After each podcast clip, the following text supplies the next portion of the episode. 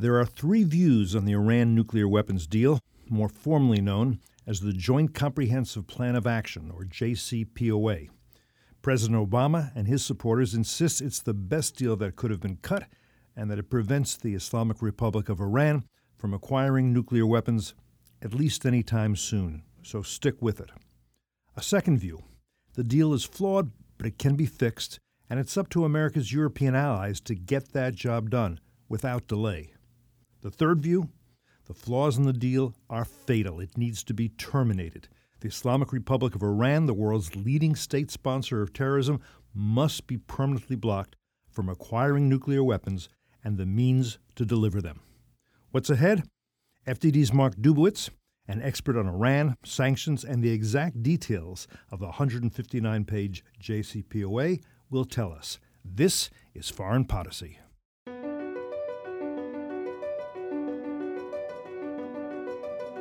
Either the U.S. enforces some rules in the world, or there are no rules. Every no U.S. rules. president has tried to diminish tension with Russia, has reached out to the Russians. Most of those have failed, especially when Vladimir Putin became the leader. They're still killing guys who joined the jihad in 1979 or 1980 or 1981 who are still in the We game. are seeing a ramp up in North Korean cyber capabilities over the last decade. Iran is basically putting forth these claims of nuclear innocence, that they are doing nothing wrong, that there are no violations, and that's just factually not correct. I am fearful for what happens to Turkey now. If you thought that it was dangerous that a coup might have toppled this democracy, think about what this very autocratic man might do. President Obama, I think it's fair to say, had one overriding priority in foreign and national security policy to conclude a deal with Iran, one that he promised would prevent the Islamic Republic from becoming nuclear armed. Now, Mark Dubowitz, you followed closely the development of this policy over a period of years. Initially, you were both supportive and optimistic, weren't you? Cliff, I was. I mean, I very much supported a negotiated agreement with Iran over its nuclear weapons program and supported a program of very tough sanctions to support that diplomacy. So when President Obama came into office in 2009, he promised this dual track policy. We're going to engage with the Iranians, we're going to talk to our enemies, but at the same time, we're going to use American financial economic power, and we're going to have all options on the table, including military force, to make it very clear to the Iranians that we would prevent them from developing a nuclear weapon. It didn't quite work out the way I had, I had hoped, we can discuss why. we'll, ex- we'll, we'll explore that. Now, initially, the Iranians were not terribly eager to negotiate with the U.S. People should recall we didn't have relations with the Islamic Republic of, of Iran after the revolution of 1979, the seizure of our, of our embassy, the taking of our diplomats as hostages. No relations. There were secret talks going on from time to time, but not in a public place. What brought the Iranians to the table? What finally brought them to the table were years of very, very tough sanctions. Initially, they were put in by the Bush administration, by the U.S. Treasury Department under the leadership of Stuart Levey. And then into the Obama administration, the U.S. Congress really got in on, on the action and started passing multiple bills with very tough secondary sanctions, which targeted those international companies and banks that do business with Iran. And these were powerful sanctions that really hit the economy. They went after Iran's oil sector, its central bank, its entire financial system, its auto sector, its ability to really transact internationally. And those sanctions really brought the Iranians to the, the verge of economic collapse. They were four to six months away from a Venezuela type economic crisis in 2013. So at that point, they said, "Okay, we'll talk." But what what point were the sanctions lifted? What at what point was the, the pressure released? Well, Cliff, interesting enough, it was exactly the time when the Iranians said, we're willing to talk, that the Obama administration started to relax the sanctions. They blocked additional congressional sanctions that were designed by a bipartisan Congress to put more pressure on Iran as the administration went into negotiations. They signed an interim agreement with Iran And that was in what year? 2013, which suspended some of the key oil sanctions and auto sector sanctions and and precious metals sanctions. It gave Iran initially about seven billion dollars, But more importantly, it began to relax the pressure. It changed the psychology both in the marketplace with respect to international companies and banks, and it changed the Iranian psychology that all options were not on the table. Not only was the military option not on the table, and President Obama made it very clear that uh, he wasn't interested in using military force, and he certainly undercut the Israeli ability to, to use military force. But he had taken the financial leverage off the table. So they signed an interim agreement in 2013. They negotiate for two years, eventually reach the final agreement in 2015. And the, the terms of the agreement just got worse and worse and worse. Well, in that period, 2013 to 2015, one, the Iranians pretty much knew that they were not threatened with a big stick. There was not going to be any military action. Even if the negotiations collapsed, even if there was no agreement, that wasn't a real threat. I think we can assume the supreme leader, Ayatollah Khamenei, he got that. Did they also think that if the negotiations faltered, um, or if they refused to make concessions in that period between the interim agreement and the final agreement, the JCPOA, Joint Comprehensive Plan of Action, that there'd be new sanctions pretty quick and that the, the pressure would be back on? They, they probably assumed there would be new sanctions, but I think that they what they understood is they had President Obama and Secretary Kerry's number. They understood that Obama and Kerry desperately wanted an Iran deal. They understood that the administration wasn't prepared to use all instruments of American power against Iran. And so they knew that the as long as they kept the administration, as long as they kept Secretary Kerry and his deputies at the negotiating table, they could continue to squeeze and squeeze and squeeze for new concessions. I don't believe there's any Iranian fear that this administration at that time was willing to walk away from the table. So, in point of fact, between 2013, the interim agreement, and 2015, the final agreement, did the Iranians make any significant concessions, and did the U.S. make significant concessions?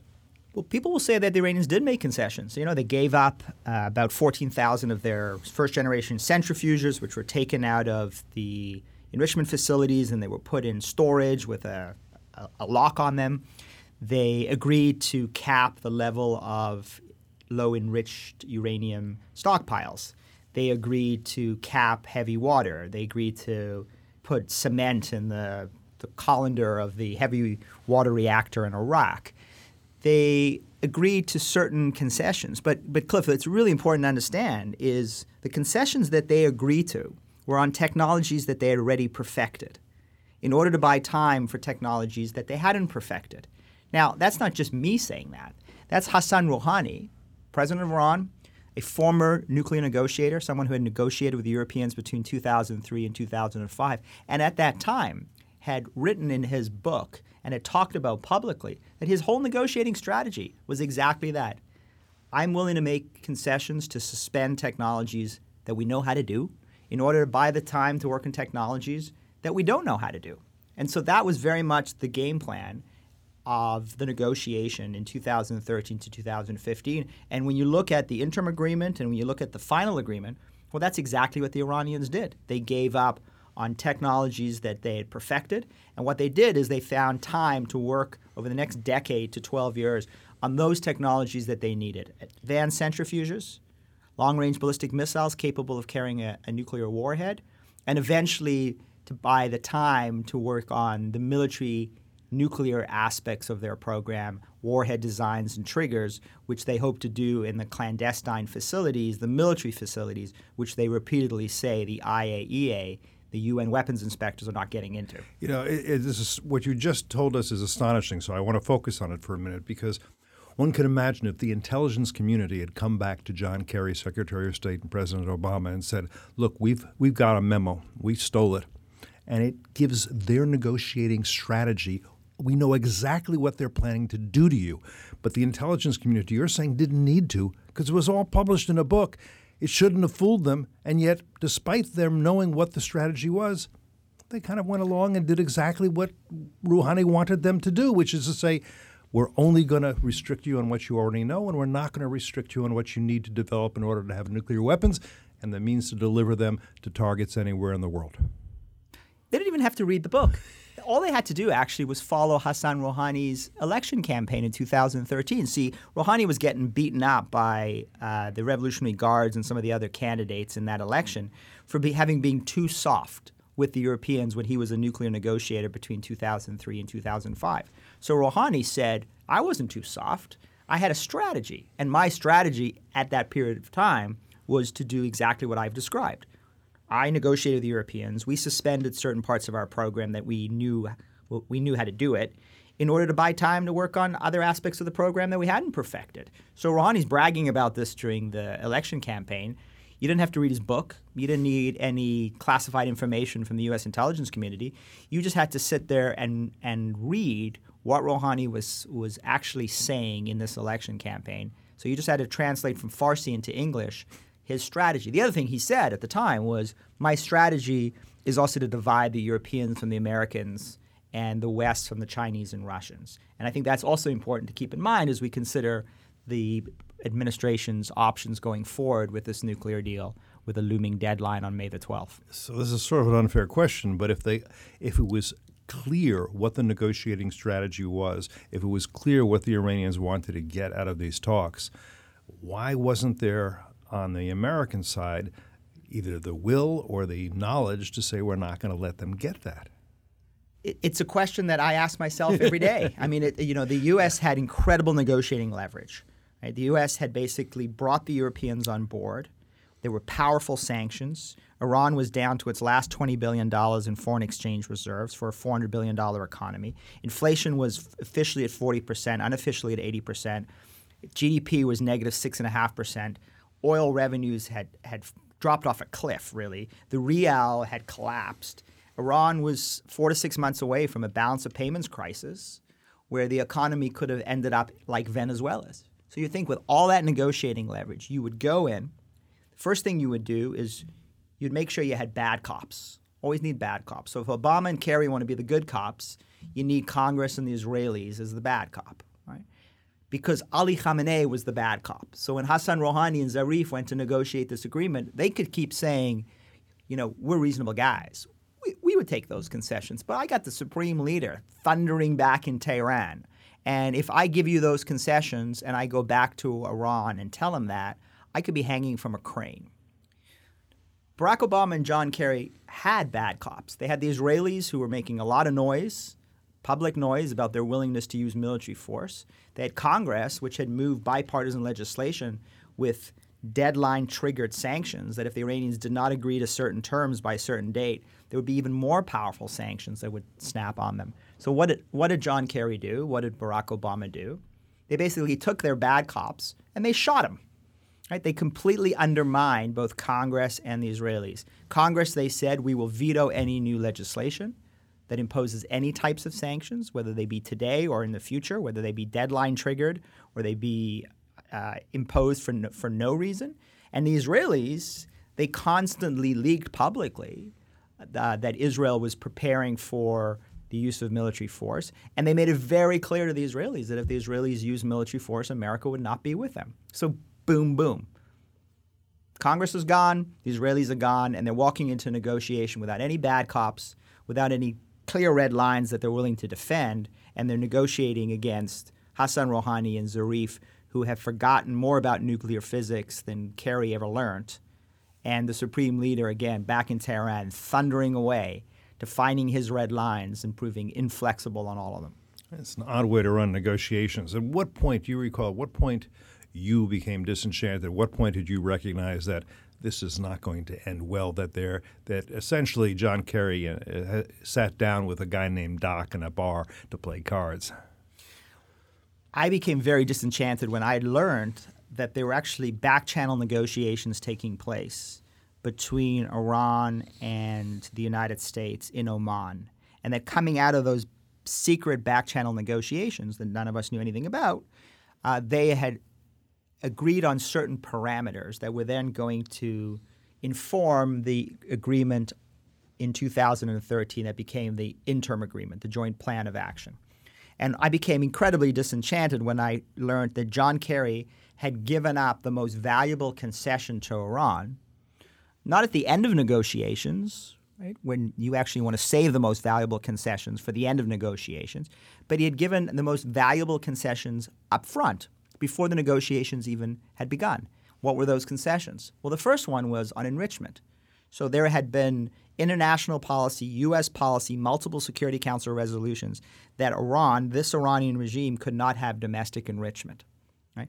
Domestic enrichment is important. Why do you need domestic enrichment? Because that, that's the fissile material that you need to produce a nuclear device.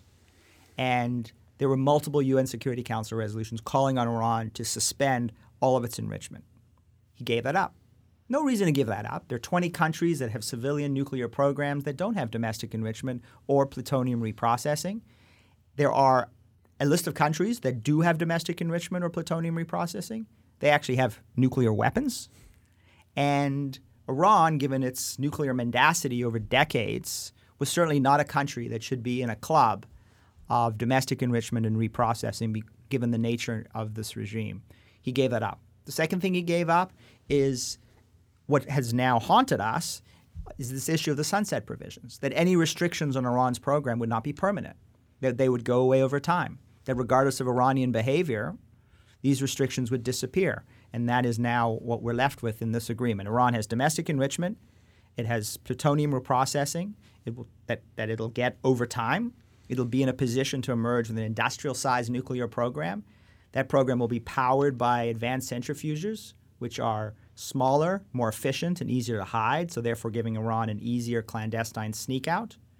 It will have a massive en- enrichment program, be able to produce hundreds of thousands of kilograms of enriched uranium and a near zero nuclear breakout. And it'll have a long range ballistic missile program and cruise missile program capable of carrying a nuclear warhead. That's what Iran gets by following the deal. John Kerry was not, I think it's fair to say, an experienced negotiator. Rouhani uh, Javad Zarif, the, Iranian side, they had skilled and very experienced negotiators. But John Kerry had some experienced negotiators on his team. The problem is the negotiations they had conducted in the past hadn't been very successful either. Well, listen, certainly there were people on the team uh, like Wendy Sherman who had been involved – in the North Korea negotiations. She wasn't a negotiator for the 1994 agreed framework, but she became very involved in the implementation of the agreed framework and in, and in subsequent negotiations with the North Koreans. But I, I, I don't want to, um, Cliff, I want to be very clear here. There were, there were great people on that team. There were really smart people who understood the technical issues, who understood the risks and the dangers, and not just on the U.S. team. If you looked at the French negotiating team, in many respects, they were even better. This was a group of people who had worked together very closely on the Iranian issue, had been negotiating with the Iranians since 2003, had been lied to by the Iranians repeatedly with respect to the nuclear program, who understood their file. They were non-proliferation experts. They were sanctions experts. And they really tried to hold the line in these negotiations. Because remember, these were not negotiations just between the United States and Iran. These were negotiations between Iran and the, what's called the P5 plus one so the United States, China, Russia, France, Britain, and Germany. And in particular, the French were very tough at the table, trying to convince Kerry and the U.S. negotiators to hold the line on key issues. And in some respects, they, they got some positive changes in, into the interim and then the final agreement. But they weren't able to hold the line against an American president and his Secretary of State who were desperate for a deal and weren't going to let anybody get in their way. There were concessions made that we didn't know about at the time outside the deal, weren't there? There were concessions made. There were side agreements uh, reached with the Iranians um, that we learned about later. That uh, w- there may be additional side agreements we don't even know about today that haven't even been publicized, that, that have been classified.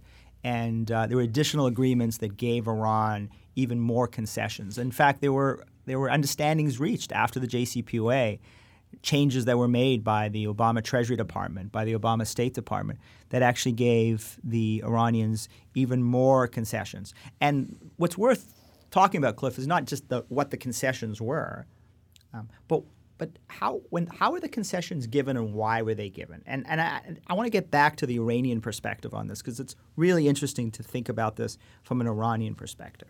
Right? How does a country internationally isolated, with 80 million people, with a tiny economy, right, under massive sanctions, both U.S. and international sanctions, come to the negotiating table and manage to turn the tables. Turn the tables on the United States, the great superpower, and the international community, get itself out from under these powerful nuclear sanctions, and walk away with a nuclear deal that essentially gives them a patient pathway to nuclear weapons and intercontinental ballistic missiles. How, how does a country do that? And I think a country does that because the Iranians walked in with a negotiating strategy, part of which we've talked about today. Um, but what they did was they sat down with their technical experts and the head of the Iranian nuclear program, a guy named Salehi, and they said, All right, Salehi, what we want you to do is tell us how long it's going to take to perfect the advanced centrifuges. How long will it be before we can be in a position to um, have a delivery vehicle, a long range ballistic missile capable of carrying a nuclear warhead? How long will it take you to be in a position where we can actually ha- start to do the kind of military nuclear work that is essential in order to take fissile material, put it in a warhead, and affix it to a missile?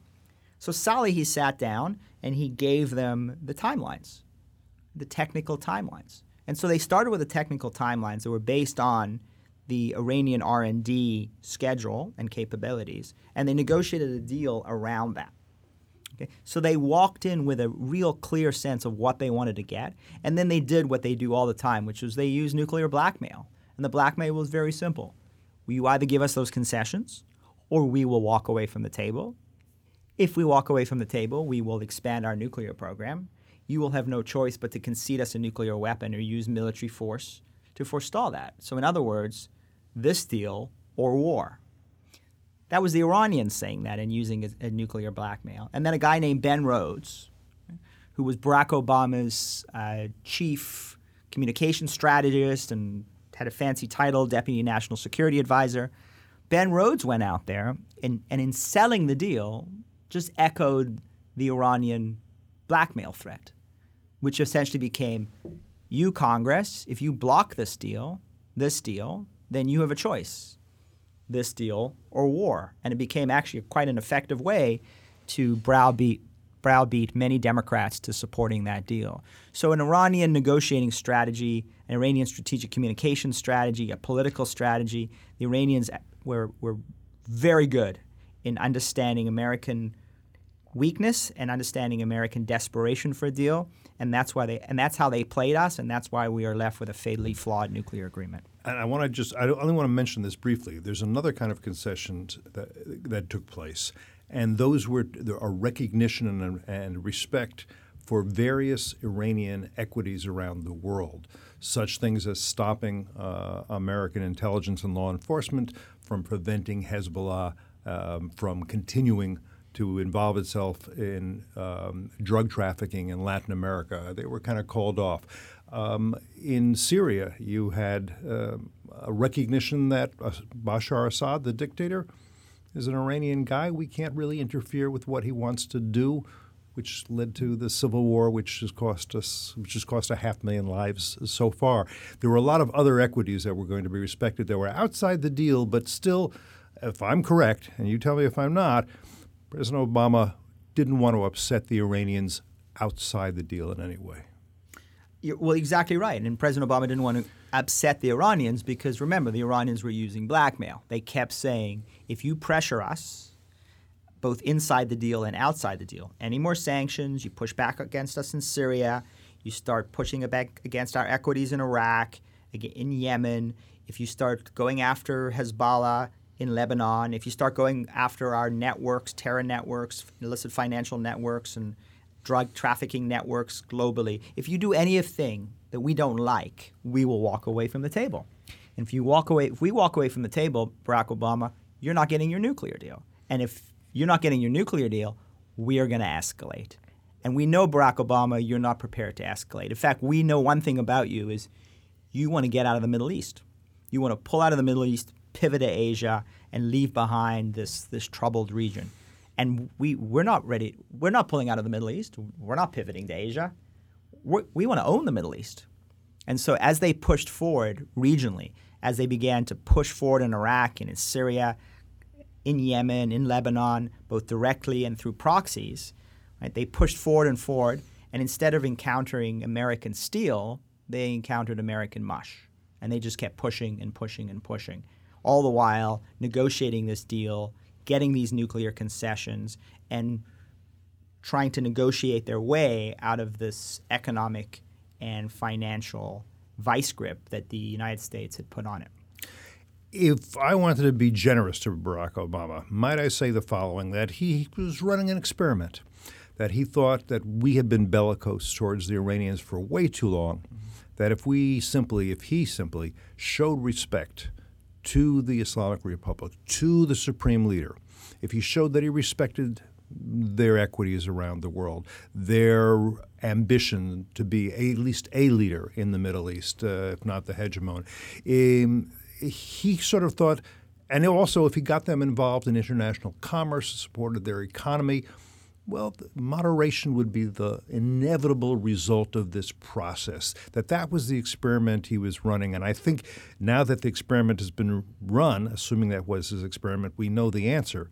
It's a failure. It didn't happen. There's no moderation that's taken place, and there's no moderation we can see over the over over the next 5, 10, 15, 20 years.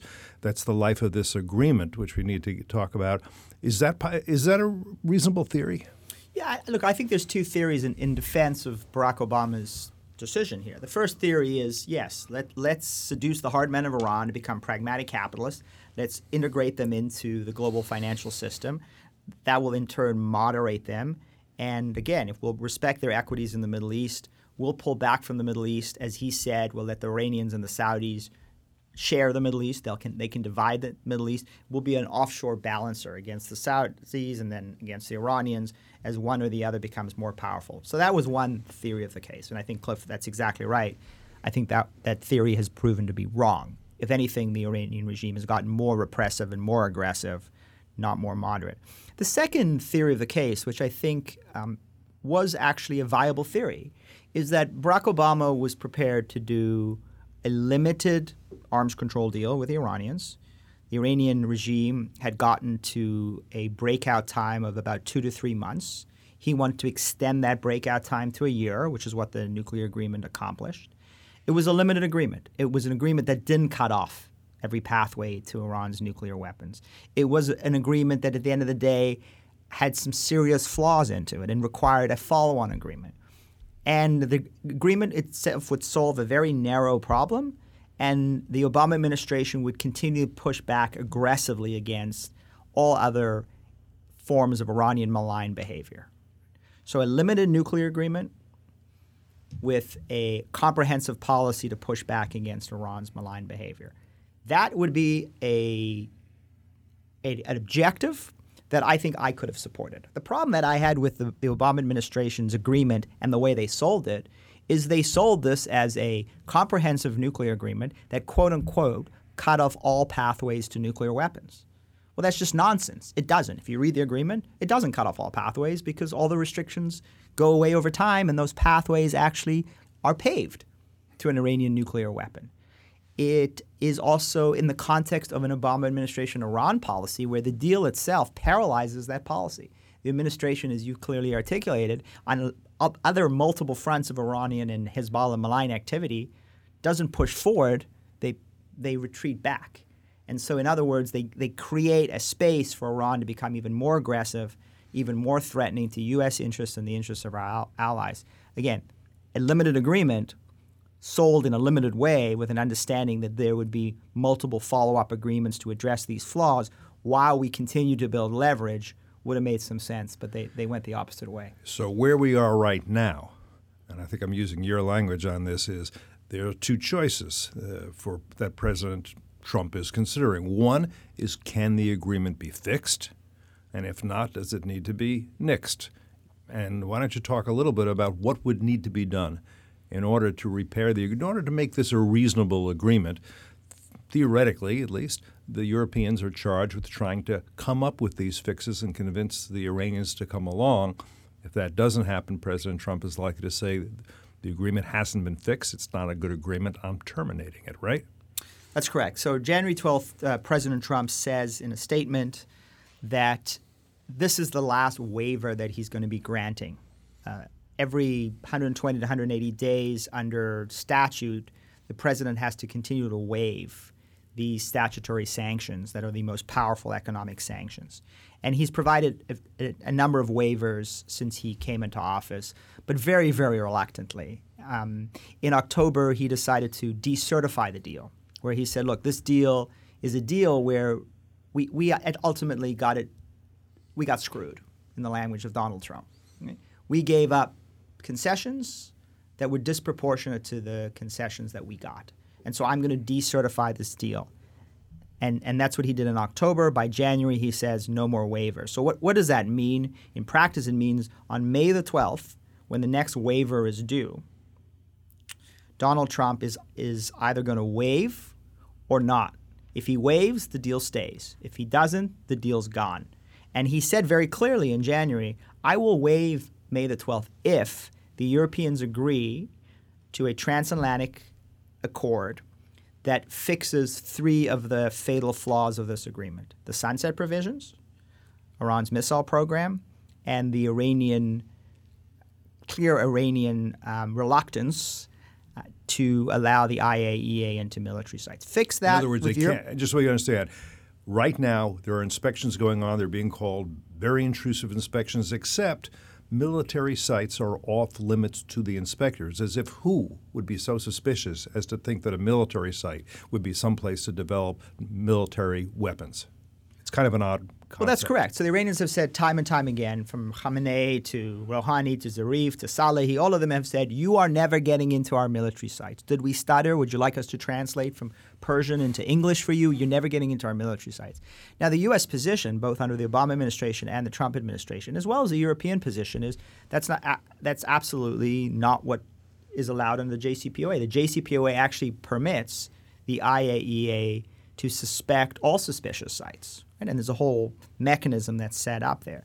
And so we have to get into those military sites because clearly that's where Iran is going to conduct clandestine military nuclear activities. How do we know that? Is that speculation? Is that theory? No. We have a decades long track record where Iran has done exactly that. They've developed clandestinely elements of their military nuclear program on Revolutionary Guard military bases. And so if we don't get into those military bases, we cannot enforce this agreement. If we can't enforce this agreement, then this agreement is not worth the paper it's written on. So that is a demand by this administration. And if the Europeans and the Americans come to an agreement by May the 12th to force inspections on military sites, to constrain Iran's missile program, particularly missiles capable of carrying a nuclear warhead, and eliminate the sunset provisions, then there will be a, an accord and the agreement will stay. If the Europeans are not willing to do that, May the 12th, Donald Trump has promised he's walking away from the deal. And on that particular provision, something I think a lot of people don't understand why aren't the international inspectors for the International Atomic Energy Agency, why aren't the Europeans screaming bloody murder that, hey, we're supposed to be inspecting, we can't inspect these sites? They haven't been doing that. They haven't been doing that. And my my theory on why they haven't been doing that is because they don't want to challenge the Iranians. Certainly not this early in the agreement, because the Iranians are saying you're never getting into our military sites, and if they say yes we are, then it creates a standoff. And under the Joint Comprehensive Plan of Action, it begins to initiate a 24 day clock, after which, if Iran has not agreed to allow the IAEA into these military sites, then the United States or some other party can then begin to push, ultimately leading to a unilateral snapback of all of the UN Security Council resolution sanctions, as well as all of the US and European sanctions. And the United States can do that unilaterally. It doesn't need the agreement of the Russians, the Chinese, or the Europeans. Well, what does that mean? That means the deal's over, right? So this was kind of the nuclear option. So if you're the IAEA and you want to keep the deal, and you're the Europeans and you're desperate to keep the deal, you don't want to go force an inspection in a military site that you know Iran will reject, therefore pr- initiating a process that ultimately is going to lead to the end of the deal. Okay, so fixing the deal means fixing inspections. Fixing the deal means stop testing missiles that can carry nuclear weapons. Fixing the deal means, as you said, an end to the sunset provisions. You better take just a few seconds to explain what a sunset provision is. So, the sunset provisions that are built into the deal are restrictions that expire. They so sunset, right? They sunset. They expire. They go away. And you know what you'd want in a deal like this, especially after you've conceded enrichment to the Iranians and you've effectively conceded reprocessing of plutonium to the Iranians after, as I said, decades of policy against this, is if you've got a program that is today a small program, you want to keep it small. If the Iranians are one year from breakout, you want to keep them one year from breakout. But under the deal itself, these clear restrictions on Iran's ability to enrich uranium, stockpile uranium, reprocess plutonium, build new enrichment facilities, build new heavy water reactors, um, the arms embargo that's in place on Iran's ability to acquire fighter jets and, and attack helicopters and combat tanks and all of the the equipment they need to build up a very powerful conventional military. That arms embargo, that UN arms embargo, sunsets. Right? It sunsets in three years' time. The missile embargo sunsets in six years' time. So you have a series of sunsets, both on the nuclear side, on the missile side, and on the conventional weaponry side, where the restrictions are going to go away over the time. And by the way, Cliff, what's interesting about this is they go away regardless of Iranian behavior. It's not as if they're linked to Iranian behavior. It's not as if we say, all right, if Iran moderates, if the hard men of Iran become pragmatic capitalists, if they stop brutalizing their own people and uh, funding foreign aggression, then only then will the restrictions go away. No, no, no. Iran gets to be a nefarious actor, a more nefarious actor, and the restrictions still go away as long as Iran, quote unquote, complies with the deal. So the obsession now in Washington, and has been for a number of years, has been Iranian compliance with the deal. As long as the Iranians aren't cheating with on the deal, then they're going to be afforded all of these benefits. Now, of course, Cliff, if you're the Iranians and you've negotiated a deal that gives you everything you want over time, all you have to be is patient. And by the way, the things that it gives you, you're not ready to do today, right? Your R&D schedule and advanced centrifuges and your technical schedule is designed over time. You're going to be patient because you're not ready to install advanced centrifuges. They're not ready. So you will be patient. Your incentive to cheat actually is not that high. I mean, you'll still cheat because the regime can't help itself, so it'll cheat and see how far it can it can get away with in order to accelerate the timelines. But you really have no incentive to cheat. You have every incentive to comply with the deal, and if you comply with the deal, the restrictions go away, and when the restrictions go away, you emerge with this patient pathway to nuclear weapons and ICBMs. And by the way, you also have an economy which in 10 years' time is double the size. So now you're an 850, 900 billion, trillion dollar economy. You've got hundreds of billions of dollars of European and Asian investment. And Cliff, you know why that's good? Is because in 10 years' time, with all of that money in Iran, our ability to use snapback sanctions will be severely degraded. There, it'll be a harder target, and the Europeans and Asians, with all their money in there, will be even more resistant to the use of sanctions than they are today. And we just need, I think it's worth reminding listeners that Iran has been labeled by every U.S. government for 40 years the leading state sponsor of terrorism in the world. Imagine if in 2001 you or I had predicted that within less than a generation the U.S. would open a paved pathway to nuclear weapons for the leading sponsor of terrorism in the world. People would have called us crazy. But that's essentially what this this JCPOA does, and it's what we're on the road to doing. So let me ask this question: Is this agreement getting fixed by the Europeans? And we'll start. Let me start with that, and then I, I'll, I'll go from there. So in two months, we'll know. I mean, right now, our, our negotiating team is today in Vienna. Um, they were they were recently in Berlin.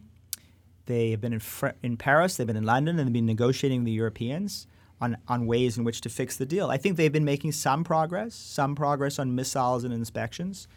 They've been making very little progress on the sunset provisions. But, and but negotiations have really just begun, and we're two months away from finding out whether the Europeans are going to are willing to make these concessions in order to keep the deal, and whether, if they make these concessions, Donald Trump will believe these are real fixes, not fake fixes, and be prepared to issue the waiver and, and keep the deal. So we now have Rex Tillerson stepping down as Secretary of State. We have Mike Pompeo stepping in. How does that change the equation? So Mike Pompeo coming in as Secretary of State, I think, changes the dynam- dynamic in two fundamental ways. The first is if you had any doubt that Donald Trump was prepared to walk away from this deal, you should have no more doubt. He is now a Secretary of State who is 100% aligned with the president. Mike Pompeo in, in, Congress led the charge against the Iran deal. Mike Pompeo in Congress was one of the most articulate members on the nature and gravity of the Iranian threat. Mike Pompeo, as CIA director, put the agency on a very aggressive footing against the Iranian regime um, using covert action and the authorities that, that are afforded to him. Mike Pompeo is coming in with a very clear eyed view of how dangerous the regime is and how dangerous this deal is. So he will be at the table advising the president, not someone like Rex Tillerson who will be trying to find a way to restrain the president on, on the Iran issue. But interestingly enough, Mike Pompeo, because of his impeccable credentials in recognizing the nature and gravity of the Iranian threat and how fatally flawed this deal is, is actually in a better position than Rex Tillerson to sell a fix to the president. If Mike Pompeo believes it's a real fix and he advises Donald Trump that this is a good deal with the Europeans, he has much more credibility to persuade the president to accept that fix. I think that any fix that Rex Tillerson had presented the president would have been looked at skeptically by, by the president and the White House.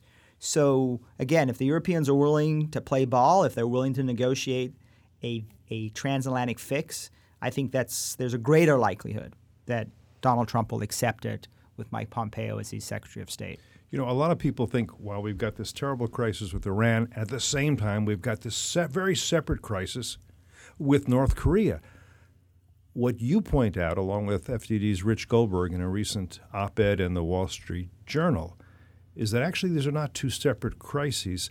They're intricately linked, and they'll work out in a way the same because we're talking about what it is we'll allow rogue regimes to do you can't tell everything in that op ed. People should find it and read it.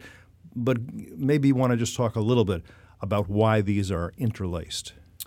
They're interlaced because, number one, Iran and North Korea are interlaced. The three decade nexus between these two rogue regimes, these two rogue regimes have cooperated extensively on missile development. There are tantalizing hints in the public record of nuclear cooperation. They've cooperated on, on illicit financial activities and they have learned from each other as each of the country has run a playbook against the United States. They've learned how to play the United States, right? The North Koreans started this in 1994 with the agreed framework, and they've been playing us since, taking a patient pathway to nuclear weapons. The Iranians watched the North Koreans, took pages from their playbook, and in 2013 negotiated a deal that gives them patient pathways to nuclear weapons.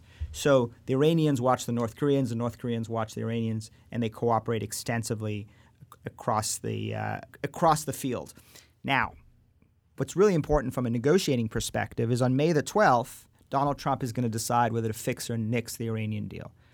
Some sometime at the end of May or maybe sometime in the summer, there's going to be a big summit between Donald Trump and the North Korean dictator Kim Jong Un. Now, if Donald Trump strikes a serious deal with the Europeans on Iran, that will be a message to Kim Jong Un that the United States of America today is not prepared to strike fatally flawed deals, give up massive concessions up front, and, and enable a rogue regime to take these pathways to nuclear weapons and ICBMs. So, what he does in Iran is very important in signaling to Kim Jong un that he is serious. If, on the other hand, he folds on May the 12th, it's a weak fix, it's a fake fix, Kim Jong un will interpret from that that Donald Trump is a paper tiger and that he can be rolled. And I can assure you the North Koreans will do everything they can to roll this administration when they get them in the same room. So, very, very important that there be a real fix. Or if there's no real fix, Donald Trump walks away from this deal. No punting, no diplomatic tar sand, you know, no excuses. Fix the deal. If you can't fix it, nix the deal, and then send a message to the North Koreans that this is a administration that is serious about negotiating, using leverage, and using all instruments of American power. So, final question for now, at least, is if the deal is not fixed, can't be fixed, then it is terminated. What plays out after that? It's a great question, and, and we could spend an entire podcast on that question. and we may have to and later we may on. have to. I, I support a fix, a, a, real fix, not a fake fix. I, I think that if we nix the deal, it's a whole it's a whole new game. the United States has got to be prepared to deal with the fallout. We have to have a plan in place to deal politically, militarily, economically, through cyber, through covert action, in order to deal with the Iranians if they escalate on the nuclear side, if they escalate regionally. We have to be able to deal with the Europeans, and we have to have a plan in place to make sure that banks and companies around the world understand that if they go back into Iran, they'll feel the force of American financial and economic power. This is a, a critical issue for America's future. It's a complex issue. I think you've uh, helped unravel it a little bit today, and we'll want to have you back to talk about it a couple of months down the road. Thanks so much, Mark Dubowitz, for being with us on Foreign Podicy. Thank you, Cliff. Thank you for listening to this week's episode of Foreign Podicy. For more of Mark Dubowitz's analysis, look him up on FDD's website. That's defenddemocracy.org. As always, you can find and subscribe to our show on iTunes, Google Play, and Stitcher. If you like this week's episode and have feedback for us, please consider leaving us a review on iTunes. We'd appreciate your thoughts, your comments, even your criticisms. We hope you'll join us again in the near future. Until then, I'm Cliff May, and you've been listening to Foreign Podicy.